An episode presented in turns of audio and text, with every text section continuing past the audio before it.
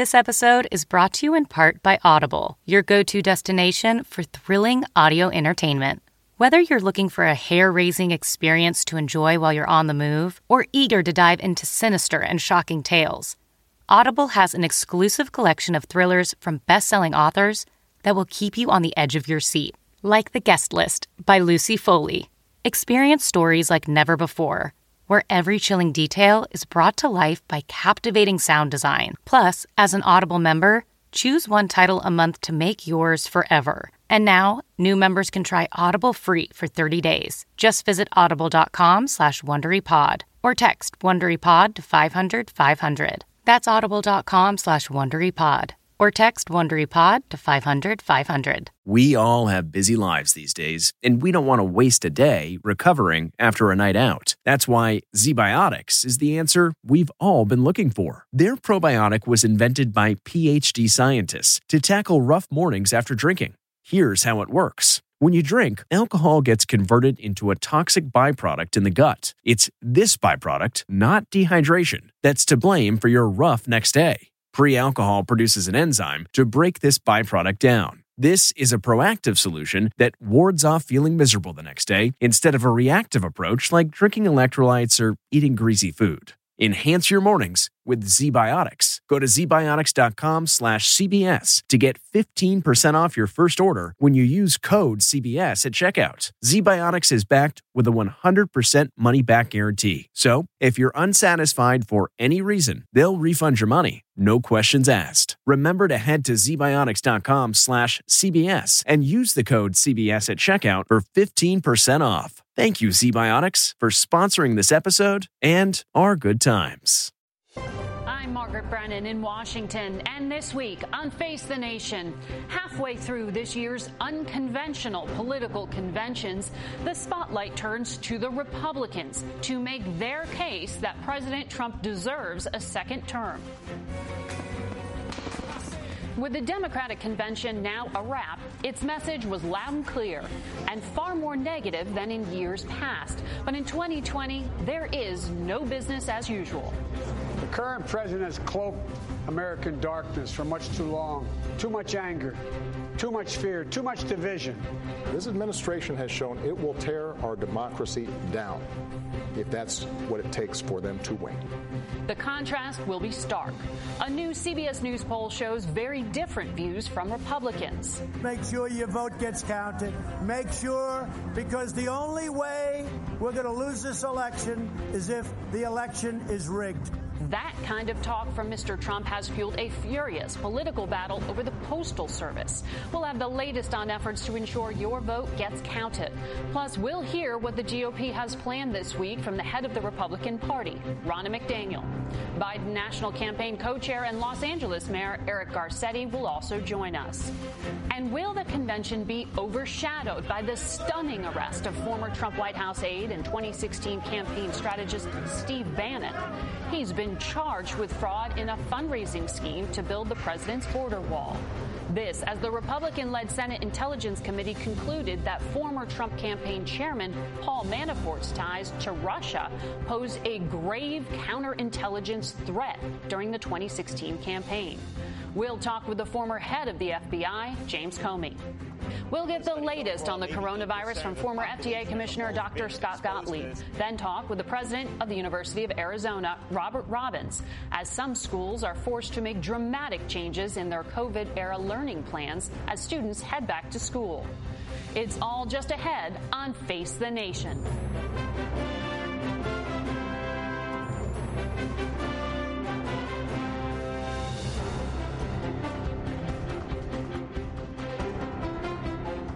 Morning and welcome to Face the Nation. With just 10 weeks to go until Election Day, former Vice President Joe Biden has maintained his 10 point lead over President Trump following the Democratic convention. That's according to our CBS News Battleground Tracker. And there is yet another scandal facing the president on the eve of his convention. New audio recordings have surfaced of President Trump's sister, Maryanne Trump Barry, sharing some candid thoughts about her brother. CBS News has obtained those tapes, and as of yet, we have not independently verified their authenticity. White House correspondent Weijia Jiang reports. Margaret, the recordings paint President Trump as a liar who does not read and even paid someone to take his SATs. This morning, White House Chief of Staff Mark Meadows brushed off the statements on ABC, saying just another day and another attack that existed. President Trump's niece, Mary Trump, who recently released a book criticizing her uncle, allegedly recorded conversations she had with her aunt in 2018 and 2019. Maryanne Trump Barry was a federal judge at the time and said her brother is, quote, cruel. All he wants to do is appeal to his base. He has no principles. I'm none, none and his base. I mean, my God, if you were a religious person, you want to help people, not do this. President Trump spent the week waging a personal war on mail in voting. This will be the greatest catastrophe, one of the greatest catastrophes in the history of our country. That's how serious it is. And they also think I'm trying to steal an election. Just the opposite. I want the fair results of an election. But Democrats are convinced the president is trying to control the outcome of the election by slashing resources to the U.S. Postal Service, which could cause ballots to be delivered too late to count. Don't pay any attention to what the president is saying because it is all designed to suppress the vote. The bill is passed. In a rare summer Saturday session, House lawmakers passed an emergency measure to send the Postal Service $25 billion to help process ballots. Republican lawmakers agreed with President Trump. This bill is a sham. We are piling up money. We might as well put it on the National Mall, National Mall, have a bonfire. The bill would also reverse recent operational changes that resulted in nationwide mail delays, forcing the return of machines and mailboxes that were already removed. A new CBS News battleground tracker finds three fourths of Republicans believe they are better off now than they were four years ago. Republicans also agree with Mr. Trump's handling of the economy, with 67% saying it's in good condition. President Trump plans to participate every night of the Republican National Convention, which kicks off tomorrow. Campaign officials say he will present a contrast to the quote, dim and dark view of the country that Democrats offered. And the president's chief of staff promises Americans will see a new side of the president. Margaret? Weijia, thank you. We turn now to Republican National Committee Chair Ronna McDaniel. She joins us from Charlotte. Good morning to you. Good morning. Great to be with you. Uh, I know you're quite busy. Uh, the RNC nomination formally of President Trump is scheduled for tomorrow. Will he be in Charlotte at all? Can you tell us anything about what to expect? Well, he will be in North Carolina, unlike Joe Biden, who didn't go to Wisconsin, the state where he held his convention. The president has an event planned in Asheville. Uh, he hasn't confirmed if he's going to come by Charlotte yet, but we have the delegates here. The AP is reporting that the Secretary of State, Mike Pompeo, will be addressing the forum from Israel, where he's on official business.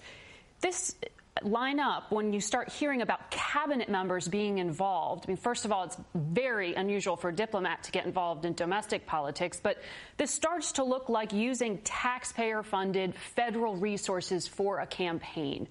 Will taxpayers be reimbursed?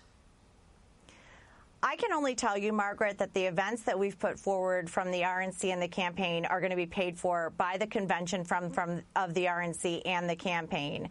You know, everything that we've put together has changed because of COVID. The president rightly said we're going to leave Jacksonville because we don't want to have resources taken away from a city that's dealing with a pandemic. And he brought it back to the White House, which is his residence. Yeah. And it's being paid for by the Republican National Committee and the campaign, not the taxpayers. So you are confirming that Pompeo's trip will be reimbursed by the campaign? I, am not confirming anything having to do with Secretary Pompeo's trip. I am just saying the programming, the staging, everything that we're doing will be paid for by the Republican National Committee and the campaign. You will have, as you said, some in person activity there in Charlotte. I, I heard you'd have something like 300 people gathering there for official business. How are you going to protect them all from COVID? This is a mass gathering. You know, Margaret, I think it's really important to understand that the Democrats and Joe Biden just said, we're going to shut this country down again. And that is a really elite view of America right now. Now, from a safety perspective, we tested everybody before they came to Charlotte.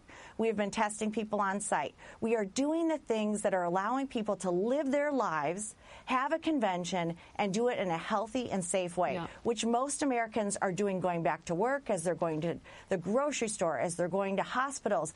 This is a realistic way of opening up our country and doing it in a health and, healthy and safe way. And the Democrats are saying, shut it all down. Well, that's easy for Hollywood celebrities and privileged politicians but that's not good for average Americans. I want to ask you about the election itself. The president has said he expects this to be one of the most fraudulent, if not the most fraudulent in history. He's against mail in ballots. But the Republican Party in Iowa has mailed absentee ballots to voters. Politico is reporting Pennsylvania. The GOP website is promoting vote by mail. Similar situation in Ohio. Why is the Republican Party promoting something that the president says he's against? I'm so glad you asked me this question because there is a very real difference between states that have tried and true absentee processes that have been in place and have been tested and work versus states like Nevada that 90 days out from an election have completely upended their entire election protocol and put chaos into their process because they haven't tested it and it isn't certain. But the and post office said this week that? that? they can handle the mail volume. It do, it's not about they just the post office, Margaret. It's that they're sending ballots to um, unverified voter rolls. I just talked to a voter this week who said she's received three ballots for a different woman at her address, a person that's never lived there. A ballot These or an application for a ballot? An actual ballot an actual ballot. She was in California. In Nevada and California, they aren't sending absentee request forms. They're sending live ballots, which I think is a huge problem. Getting to be, an to be clear, the form, Republican Party in these states is promoting mail-in voting. Is the Republican no, we Party are, we are, supportive we are promoting that?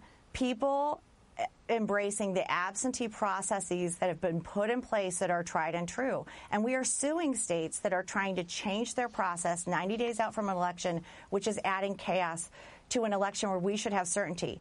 I want to ask you about some of our uh, data that we just got. CBS News has a battleground tracker out, and it's showing a big divide between how Republicans view the U.S. response to the coronavirus and how the majority of voters see it. 73% of Republicans say it's going well. 38% of all voters say it's going well by comparison. Then 57% of Republicans say the number of dead is acceptable at 170 thousand people. 33% of independents say it's acceptable, just 10% of Democrats. How could that number be acceptable? And why is there such a big divide between how Republicans see it and how the majority of people do? Well, I think that is a really unfair poll. And, and of course, there is nobody in this country, there is nobody, starting with the President of the United States, who wants to see people uh, pass away from this global pandemic that came here from China, not being honest, from the WHO failing in their one duty, their one duty to identify a pandemic, and they failed the global community. But let's be honest. Republicans do, want, do not want to see people suffering from this pandemic. We have all been affected by this. This is not a Republican or Democrat issue. So you say that number is acceptable? No, you... of course not, Margaret. This is a global pandemic. Nobody wants to see somebody die from this. I have have had friends die from this. This is not something people want, but the president's response has saved lives by shutting down travel early, which Joe Biden called xenophobic, by doing the decisive actions he did early from China, but not Europe. Lives. But did it from or Europe as well. But Joe not Biden until March. But Joe Biden didn't support that. You didn't hear him come out and say we should shut down travel from Europe. You didn't hear Democrats saying that. They have opposed this president every step of the way in a time of crisis when we should be coming together as Americans. This should not be politicized. One area where Republicans also differ from voters overall is on the Black Lives Matter movement. Most voters nationwide agree with the ideas of it, while most Republicans, two thirds of them, strongly disagree. Eight in 10 Republicans think there has been too much attention on the issue of discrimination. Doesn't this type of thinking hurt Republicans' chances of, of making gains with black voters? Well, I think that there's a big distinction between the words Black Lives Matter and the movement, which has been led by people who embrace Marxism, who have said on networks, we want to burn this country down. And I think you have to separate that because as we are seeing um, in the name of Black Lives Matter, these riots and these looters who really aren't affiliated with any type of peaceful protest. We all condemn what happened to George Floyd. Republicans and Democrats alike recognize that.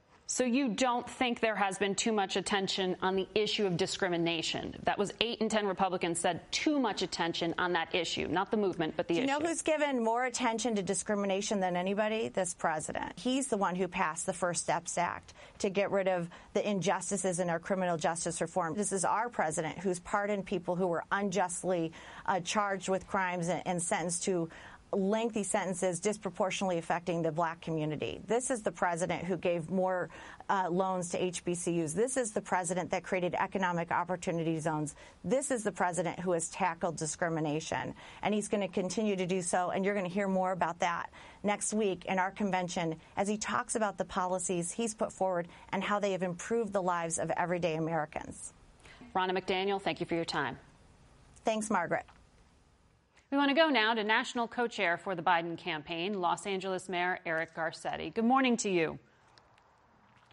Great to be with you, Margaret. Thank you for having me. I want to start on the issue of voting because your state was specifically mentioned there by Ronna McDaniel uh, as having increased mail in ballots uh, during the pandemic. During the March presidential primary, more than 100,000 mail in ballots were rejected by election officials, according to data that had been gathered by the AP.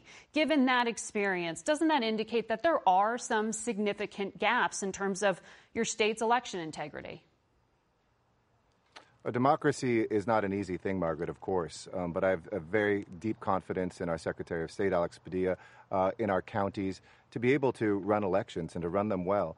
And the difference is that we're trying to run elections that expand democracy, that give the vote to everybody, where we see a war on voters in other states run by Republicans who literally want to take people off the um, ballots, take them off the election rolls, you know, a period here, a different uh, a middle initial. We saw it happen with Stacey Abrams in Georgia. She would be governor today. And McDaniel um, and it's saying fun, you're kind of ironic people. that Republicans no, we are do, making sure that every American in California who can vote will vote. That is, I think, what a democracy is about. Why we make it so difficult for Americans to vote mm-hmm. seems to be anti democratic with a small d. And so we're going to make sure that we have not only safe and secure elections, but a paper trail as well, something I think all folks from both the right and left have called for for years. Okay. I simply don't understand why this president fears this. It's probably because he knows he's going to lose. On the issue of the economy, that is one area where President Trump still uh, seems to, to poll, have better poll results than candidate Biden does in terms of perception of who would be better for it. Uh, Joe Biden said a lot of things in his address this week, but he gave virtually no detail on his economic plans and no detailed criticism of President Trump's either. Isn't that a mistake? Well, I, I know here's the, the, the facts, uh, Margaret. Um, Democratic presidents have added 60 million jobs to America. Republican ones, 23 million in the last few decades. Um, you want to see the stock market do better, the GDP overperform. That's always been under a Democratic president and not a Republican one. And we're very proud of the plans we have. But isn't the slogan "Build Back, jobs, Better"? Manufacture. Wouldn't you need to, if that's your Uh-huh. slogan, uh-huh. explain how you're going to do it? Joe Biden mentioned the economy four times. Economic was a phrase used four Yeah. times. Mentions five million jobs, but didn't say how he was going to do it. Why not emphasize that? We, we have been talking to a blue in the face about the most progressive and most expansive economic plan that we will see in our, I think, our lifetimes in America. Build Back Better has four different planks to it. One is to invest in infrastructure and a new green energy economy and careers throughout America. Two is manufacturing back in America, unlike this president who said he'd bring jobs back but has been offshoring federal contracts to foreign companies since he has been president. We'll build back everywhere in America. And third, the care economy so many Americans, and it's such a contrast in these campaigns. Joe Biden, Kamala Harris are about what we can do to care for one another, whether it's our kids right now and child Mhm. or whether it's our seniors uh, in the end of their lifetime. And then something that's usually a peripheral issue racial justice is a core part, the fourth pillar of that plan. So we have detailed that. You go to uh, President uh, Trump's website, just like when he ran last time, there's two or three things on the economy, and that's it. It was build a wall, mm-hmm. it was mm-hmm. get rid of immigrants. He has no plan, and he's killing Americans right now and killing our economy. I think it's such a contrast between two people who have a heart and experience yeah. that this country needs, and a man who has neither killing Americans is, is, a strong phrase there. Uh, I'm going to ask you about what's happening with COVID 19 in your own city. You told CNN last month that it is becoming much more of a Latino dis- disease. Why is it still such an issue that people of color in your city are disproportionately affected? Well, a couple of statistics. We're at our lowest hospitalization rate since this has been recorded. Um, we're at a positivity rate now that's about 6%. So we're really, I think, making huge progress and proud of that. But we're being left on our own. We're the first city in America to cut, I think, the African American deaths, which were double throughout the country, to under the population here. Uh, but for the Latino population, which I'm a part of and I come from, I think there's a couple things. One is you had federal assistance that didn't go to many immigrants and to their families. You could be married to or the child of an immigrant, and you didn't get the same money your fellow American citizens did. Um, so they're being uh, pushed to work more. They don't have access to the unemployment. Uh, they don't have as much of the kind of social network right now that we need. But we're making huge inroads, including in the Latino community right now. But this is something where you saw this president plant a seed when he ran for president, demonizing folks who are Latino, saying Mexican Americans were murderers and rapists, and maybe there was a f- few good ones. This stuff has ramifications because it washes through a government that yeah. thinks it doesn't have to serve cities, doesn't have to serve Latinos, and we're seeing those numbers rise. Right. I want to talk about your management, though, in your city. You made an interesting choice this week. You yeah. actually shut off the power at a Hollywood home after they were hosting large parties there because it wasn't abiding by your regulations regarding the pandemic. How many other houses are you going to shut off the utilities at? Why aren't people listening to you?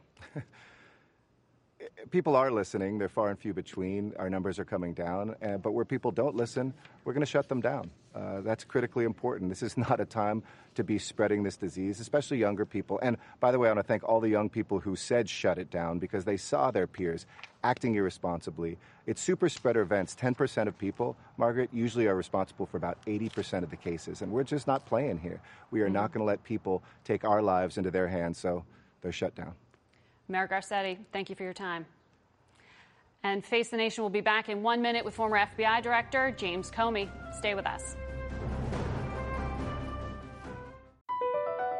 BP added more than $70 billion to the U.S. economy in 2022 by making investments from coast to coast. Investments like building charging hubs for fleets of electric buses in California and starting up new infrastructure in the Gulf of Mexico. It's and, not or. See what doing both means for energy nationwide at bp.com slash investing in America. And we are back with former FBI Director James Comey. He used to be a registered Republican, but this week he will speak at the Convention on Founding Principles, which is a gathering of Republicans who are not happy with President Trump. Good morning to you. Good morning, Margaret. Uh, I want to get your reaction and insight into what we learned this week, which was that the Southern District of New York indicted former Trump White House official and campaign strategist Steve Bannon for alleged fraud. He's now the sixth close Trump associate to be criminally charged by the DOJ. You used to run the SDNY. What do you make of this case? Well, it's another reminder of the kind of people this president surrounds himself with. At this point, they could almost start their own crime family. It's a very serious case. The Southern District of New York has laid it out in a very detailed indictment called a speaking indictment, and he's in a world of trouble. A world of trouble. Um, what do you mean by that? Well, it's a very serious fraud case with a huge amount of money stolen from innocent victims, Americans who thought they were giving money to support the president's wall on the Mexican border, and instead it was stolen. That will drive up the potential punishments for Mr. Bannon and his co conspirators. And you know he's in trouble because the indictment lays it out in such detail, including excerpts from texts. If you're Steve Bannon, you're his lawyers, you're reading this saying, I'm going down here. And I don't know what the next steps are for him and his co defendants, but that's what I meant by world of trouble. The Senate Intelligence Committee, uh, we know, also sent a letter to the Southern District asking them to investigate Bannon for lying to Congress. Is there more that the public leads, needs to know about Steve Bannon and any links to election interference? I don't know. I don't know what the Southern District of New York is doing. I think this indictment surprised a lot of people because they did it like the pros they are. They didn't talk about it until they were ready to bring the case. But people can learn an awful lot about Russia and the Trump campaign just by reading the thousand pages that the Senate Intelligence Committee put out this week. It tells a story that blows up the president's nonsense about it being a hoax, that blows up Bill Barr's nonsense about there being nothing to investigate. There's a story there that the American people, if they're interested, can read and learn a whole lot about the kind of characters who were working with Russia during the 2016 campaign. I want to ask you more about that uh, in a moment. We will have to take a break. But very quickly, what do you see as the biggest threat to the rule of law right now? That even handed law enforcement has disappeared from the Justice Department under Bill Barr and Donald Trump. It shouldn't matter whether Trump likes you or not, everybody should get a fair shake. And that the truth is under attack, okay. both by the Attorney General and the President. Those things matter. That's why I'm speaking for the first okay. time ever at a political event this week. All right, we're going to take a break and come back and continue our conversation with former Director Comey in just a few minutes. Have you heard you can listen to your favorite news podcasts ad free? Good news! With Amazon Music, you have access to the largest catalog of ad free top podcasts included with your Prime membership. To start listening, download the Amazon Music app for free or go to amazon.com slash ad free news podcasts. That's amazon.com slash ad free news podcasts to catch up on the latest episodes without the ads. And this programming note starting tomorrow night and running through Thursday, CBS will bring you coverage of the Republican National Convention, led by CBS Evening News anchor Norah O'Donnell, along with our political team. Tune in beginning at 10 p.m. Eastern. We'll be right back with more from former FBI Director James Comey and later the latest on the coronavirus from Dr. Scott Gottlieb. Stay with us.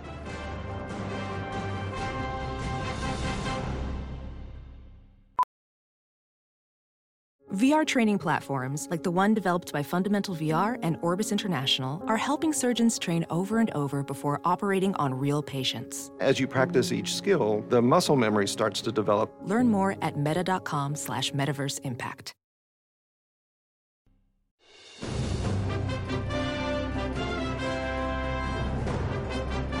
Welcome back to Face the Nation. We're continuing our conversation with former FBI Director James Comey. Uh, I want to pick up where we left off, which was that Senate intelligence report. This is a bipartisan report, meaning Republicans signed off on it. This was three years long, and the conclusion here was that Trump campaign chair Paul Manafort represented a quote, grave counterintelligence threat to the U.S. because of his close work with Russian intelligence officer Konstantin Kilimnik. This goes farther than what Mueller concluded and made public. Why? Why is the public just now hearing about it? Because the Senate Intelligence Committee was looking at all information they could gather. Mueller was approaching it as a prosecutor, trying to see what evidence he could bring into court to prove something beyond a reasonable doubt. And so the Senate Intelligence Committee could look much more broadly, and as you said, came to this conclusion that the head of Trump's campaign was funneling information to a Russian intelligence officer, someone he likely knew was a Russian intelligence officer. Let that sink in and then ask yourself so there was nothing to investigate here, as Bill Barr says, it was a hoax. The Republicans have exploded that nonsense.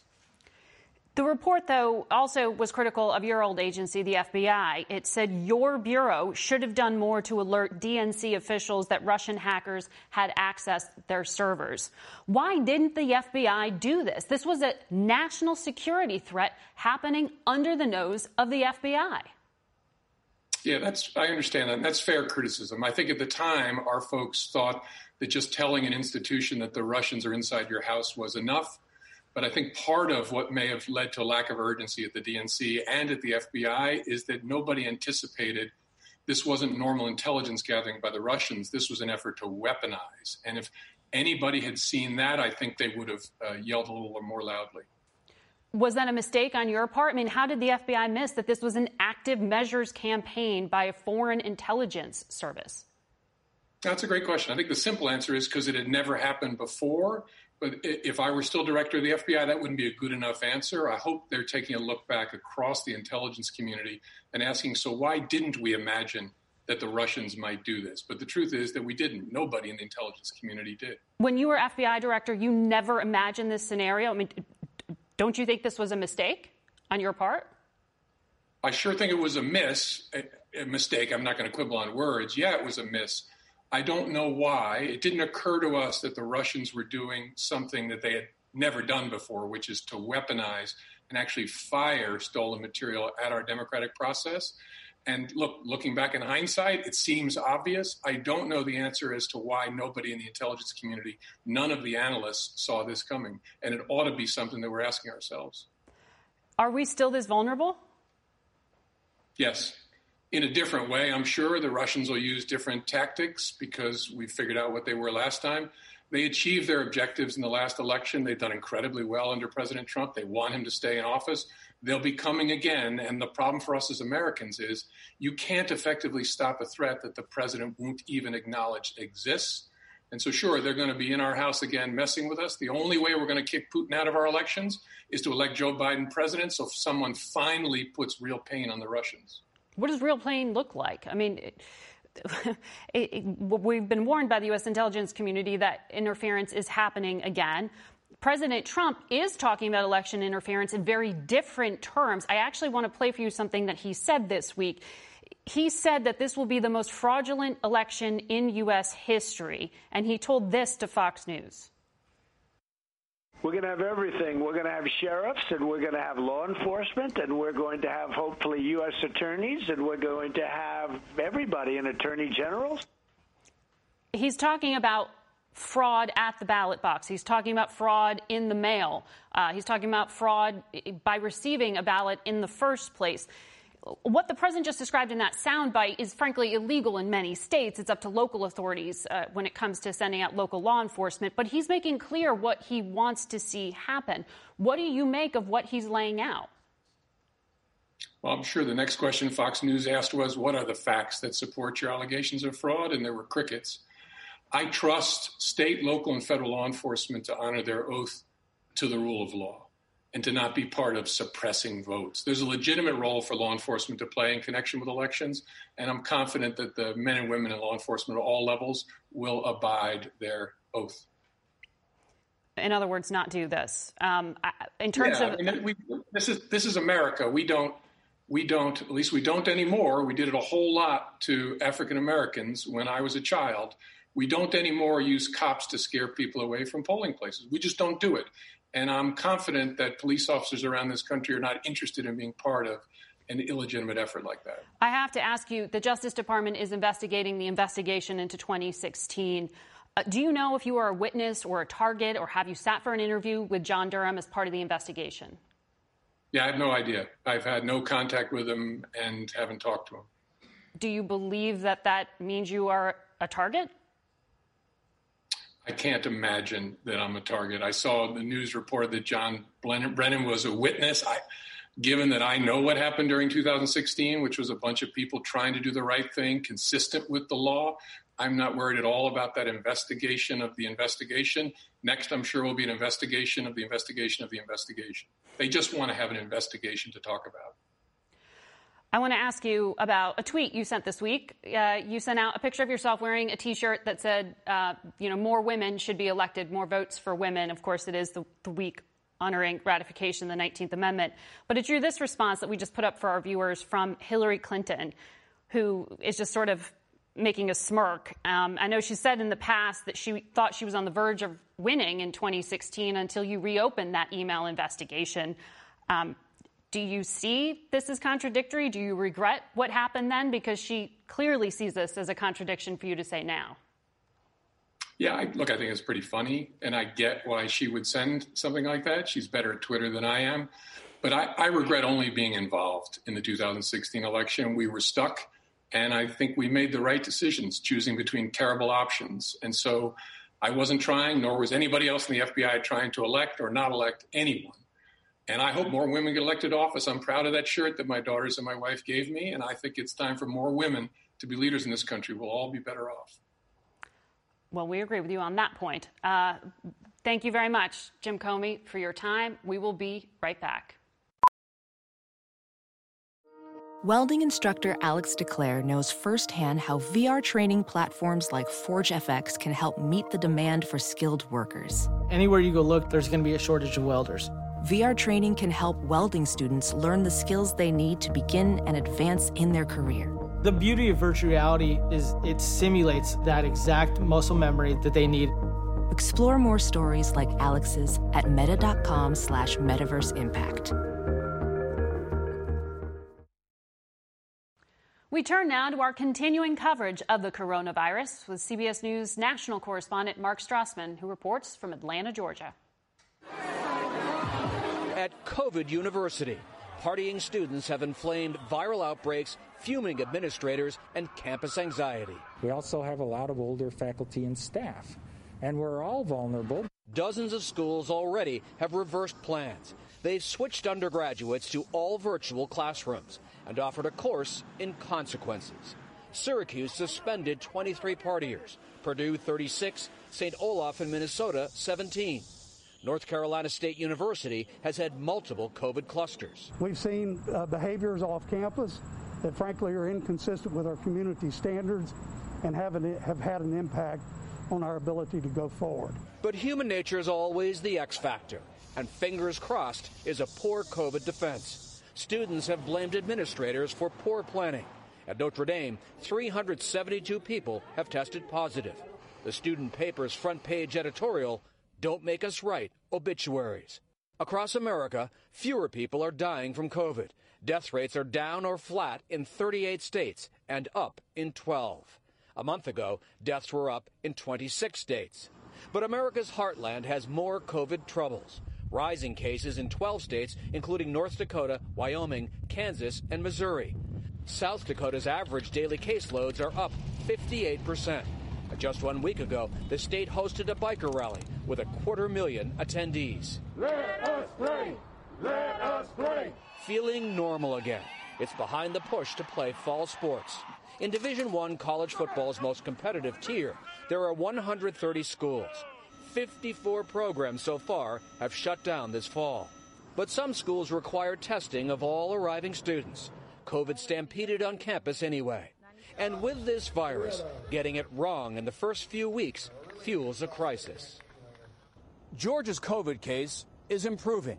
Like other southern states, it's been a hotspot for months. But now the southeast faces another danger a pair of tropical storms named Marco and Laura. They're both expected to strengthen into hurricanes, potentially complicating the region's efforts to bring the virus under control. Margaret? Mark Strassmann in Atlanta. Thank you. We turn now to former FDA Commissioner Dr. Scott Gottlieb, who joins us from Westport, Connecticut. Good morning to you. Good morning. Uh, new cases have dropped below 50,000 for about the eighth day. Um, that seems, according to Johns Hopkins, a positive development.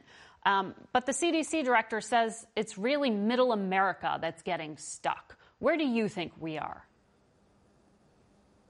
Well, we're seeing some signs of good news here. We're seeing cases fall across uh, the country, across the Sun Belt where the epidemic was. We're seeing deaths start to fall, and I think we're going to see deaths fall below 1,000 a day. They've been persistently at above 1,000 a day now um, for almost four, four weeks. And we're seeing hospitalizations fall, which is probably the most important indicator to watch. They fell below 40,000 for the first time in a very long time. And this is being driven by declines in the Sun Belt, where the coronavirus really was epidemic, the sort of second wave, if you will, um, of the epidemic, the first being located in the New York tri state region.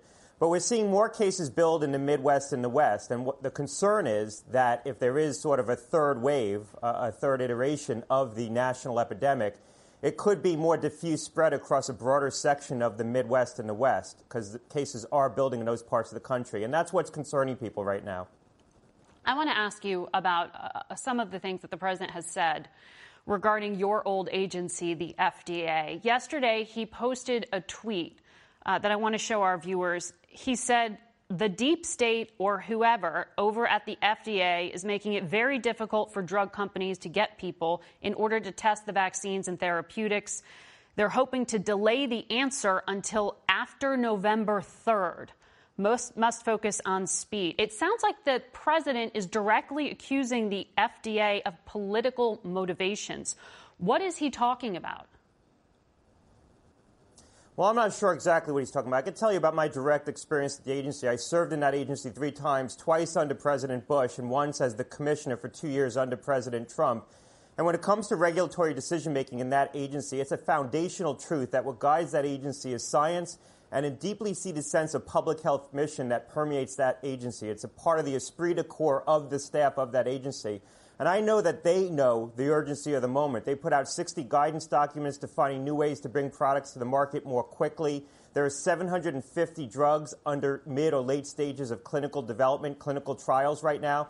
So I firmly reject the idea that they would slow walk anything or accelerate anything for that matter based on any kind of political consideration and any consideration other than what's best for the public health and a real sense of mission to patients. Well, um, as for the clinical trials, they well, well the, the chief of staff to the president doubled down on that today. He says sometimes you have to make them feel the heat if they do not see the light.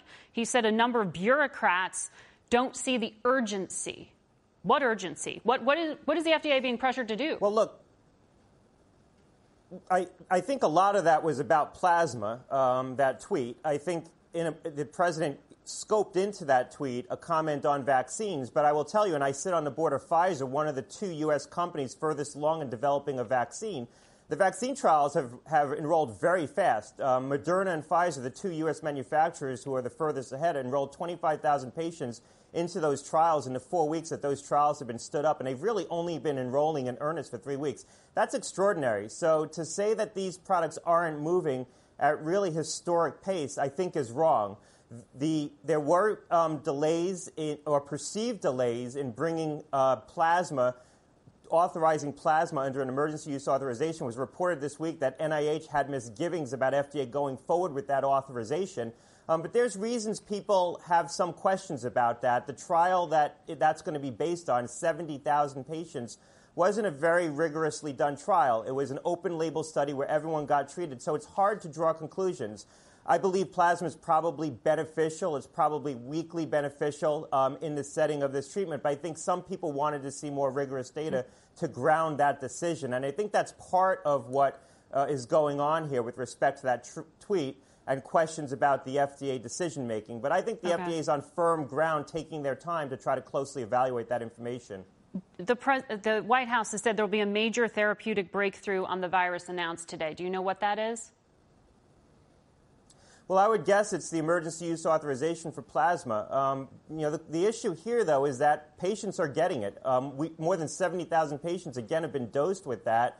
So it's available. What the emergency use authorization will allow is probably more commercial distribution, and it will allow manufacturers of plasma products to more easily recoup the cost. Now, what plasma is, is basically taking the antibodies from people who've recovered, so it's a blood product, and infusing them in people who are sick. And if you use it early enough in the course of the disease, there is some precedent for it being beneficial in the treatment of viruses. And so it is a good therapeutic to have in the overall armamentarium, but the bottom line is it's widely available right now. Patients are getting it. The EUA, the emergency use authorization, will enable probably easier access in certain settings, but it's incremental. Um, and, you know, incremental uh, gains okay. are important here, but we need to view it for what it is. Uh, quickly, before we let you go, I want to understand this study that came out this week showing from the Journal of Pediatrics that children have a more significant role in community spread than, than believed initially. Does this mean kids are more contagious than we thought? Well, I think this study was consistent with other studies. What it showed, it was nasopharyngeal swabs, so it was swabs from children comparing them to swabs from adults. There were some problems with the study in that they were swabbing the kids early in the course of the disease, comparing them to adults who were swabbed late in the course of the disease, albeit adults who were very sick who were hospitalized. And they found that the kids had very high viral levels, in many cases higher than the adults. I think it confirms what other studies have shown, which is that children do shed virus and they can transmit the virus. If they can't transmit the virus, we wouldn't be seeing these outbreaks in day camps in Missouri and Georgia. We saw the situation in Ohio where there was an outbreak um, in a church service and children were in the chain of transmission. So children can transmit the virus. The presumption is that when they're asymptomatic, they're less likely to transmit it. And that's true of adults too. The CDC says that when adults are asymptomatic, they're also less mm-hmm. likely to transmit the infection. Dr. Scott Gottlieb, always good to talk to you. Thank you for your time. We'll be back in a moment. Get one of the most successful broadcasts in television history on your schedule with the 60 Minutes Podcast. Hard hitting investigative reports, news, and culture maker interviews, and in depth profiles are waiting for you in every episode. Listen to 60 Minutes ad free on Wondery Plus. We go now to Tucson, where classes at the University of Arizona start tomorrow with four instructional options, including in person learning. Joining us is University President and Dr. Robert Robbins. Good morning to you. Good morning, Margaret. Sure. Uh, how many students are coming back for in person, in class instruction, and will all of them be tested? So all of the students that are living in our dormitories are being tested. That's mandatory. We've tested over uh, 5,000 students with 26 positives, so that's about 0.3%. The other students that uh, are living off campus are being strongly encouraged to be tested. Uh, and in total, there'll be about 5,000 students that will be taking essential courses face to face in person those would be things like organic chemistry lab, physics lab, gross anatomy lab, those kind of things. And we think we're going to have about 30,000, 28 to 30,000 students coming back to the Tucson area. Normally, we would have 45,000. And uh, your office told us that the only mandate for testing is for those living on campus. You just mentioned dorms there. Right. It looks like 5,000 yes. of your students live in dorms. That that means the majority don't live on campus. So it, right. so isn't this exposing everyone if you can't mandate testing for those who don't live in a dorm? Well, I think I think that what we're going to do is we will try to uh, test everyone that comes on campus. What I would like, and of course, what we would all like, is a 10 second, 10 cent test that we could test everyone every day. Uh, we, we think that we can test everybody who comes back uh, to campus in person, um, but we can't test them every day uh, using an antigen test. Uh, which is what we're using to look at our students that are coming into to the dorms. Um, we, we think that uh, we've got a, a, random testing protocol that we've got in place, but I would like to see us uh, test at least once a week everybody who comes on campus face to face. So, Notre Dame mandated testing for students on campus, uh, and I'm sure you know that they have had an outbreak yeah. that has ca- caused them to put things on hold for at least a few weeks. If they tried and failed, why do you think your university will be different? Well, I think that we've got extensive testing policies. Uh, I think they did the same thing that we did, which is test students when they came into the dorms. But I'm not sure um, if they were testing because they'd only been in class, just like at UNC Chapel Hill, only been in class for a week or so. Um, I think the big issue is off campus activity. Mm-hmm. Uh, I think we all know that we can control things in the classroom and on campus and in the student union and not having large gatherings of people on campus in official venues. The problem is uh, what I've seen is that others, uh, such as Kansas, even Arizona State, uh, other universities, Purdue, uh, have gone aggressively off campus to try to break up large gatherings and parties. And that's where most of the transmission uh, has occurred. Would you expel a student if they violated one of your requests? I mean, how do you force people to behave in their own best interest yeah. when they're yeah, teenagers I, and in their early 20s? Sure. No, I understand. And I think we're we're so to answer your question first, we've we've got a face covering policy. We're anticipating there'll be some people who refuse to cover their face uh, because of their expression of their individuality and freedom. But that is going to be, that'll go through the Dean of Students and Code of Conduct. And yes, uh, they can be uh, expelled. What, what I think we're moving into is we've, we've done a very good job of testing, contact tracing. We've got COVID 19 Watch, which is a Google Apple app that uses Bluetooth, and we're the first university to use that. So we feel good about our education, and we've been on with a weekly briefing every week and uh, over social media. I think we're we're going to continue that preventative therapy uh, and education, mm-hmm. but we've got to switch quickly into the treatment mode. We when, know there are going to be spikes in cases, very, so we've got to be able to handle them. Very quickly, when do you hit the brakes? What's your threshold? When we can't mitigate and handle, uh, if we get overwhelmed uh, with cases where we can't don't have enough room for isolation uh, our hospitals are starting to get uh, uh, capacity, over capacity, where we can't surge into ICUs and mm-hmm. if someone were to get really sick. So we're going to be watching the numbers every day, and if we run out of isolation beds and we can't handle it, and people are getting really ill, then then we'll pull the plug. Dr. Robbins, thank you for your time. We'll be right back. Hey, it's Matt Norlander with the CBS Sports Eye on College Basketball podcast, and it is tournament time, people. So listen to the one podcast that will cover every upset, Cinderella, Bracket Buster, Sleeper. We've got it all covered, every round, reaction shows, all the way up through the championship game in Glendale, Arizona. To find us, search Eye on College Basketball podcast wherever you get your podcasts.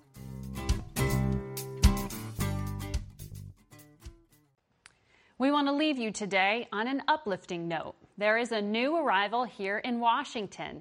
Giant panda Mei Xiang gave birth to a new cub at the National Zoo on Friday, and the yet to be named cub has been called a miracle given how rare a panda pregnancy is, plus the mother's advanced age. Proof that some of 2020's surprises can actually be good ones. And we need more of them. That's it for us today. Thank you for watching. Until next week, for Face the Nation, I'm Margaret Brennan. Today's guests were Republican National Committee Chair Ronna McDaniel, Los Angeles Mayor Eric Garcetti, former FBI Director James Comey, former FDA Commissioner Dr. Scott Gottlieb, and University of Arizona President Dr. Robert Robbins. The executive producer of Face the Nation is Mary Hager. This broadcast was directed by Allison Hawley. Face the Nation originates from CBS News in Washington. For more Face the Nation, we're online at facethenation.com and you can follow Face the Nation and CBS Radio News on Twitter and Instagram. Face the Nation is also rebroadcast on our digital network, CBSN, at 11 a.m., 3 p.m., and 6 p.m. Eastern every Sunday.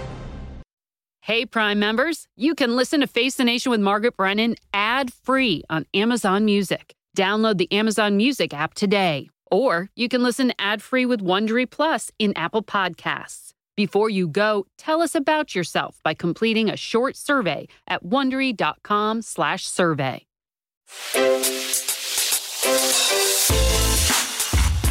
Hi, this is Jill Schlesinger, CBS News business analyst, certified financial planner, and host of the Money Watch podcast. This is the show where your money is not scary and it's not boring. It is a show that's all about you. It's your questions that make it possible for me to provide unconventional and entertaining insights on your money and maybe more importantly, on your life. I'm going to be your financial coach, someone who brings common sense and an insider's perspective on how to manage your money and your emotions. And I promise we are going to have a little bit of fun along the way. Have a question from retirement to career changes to college funding? Just send us an email at askjill at jillonmoney.com. Follow Money Watch wherever you get your podcasts. You can listen ad free on the Amazon Music or Wondery app.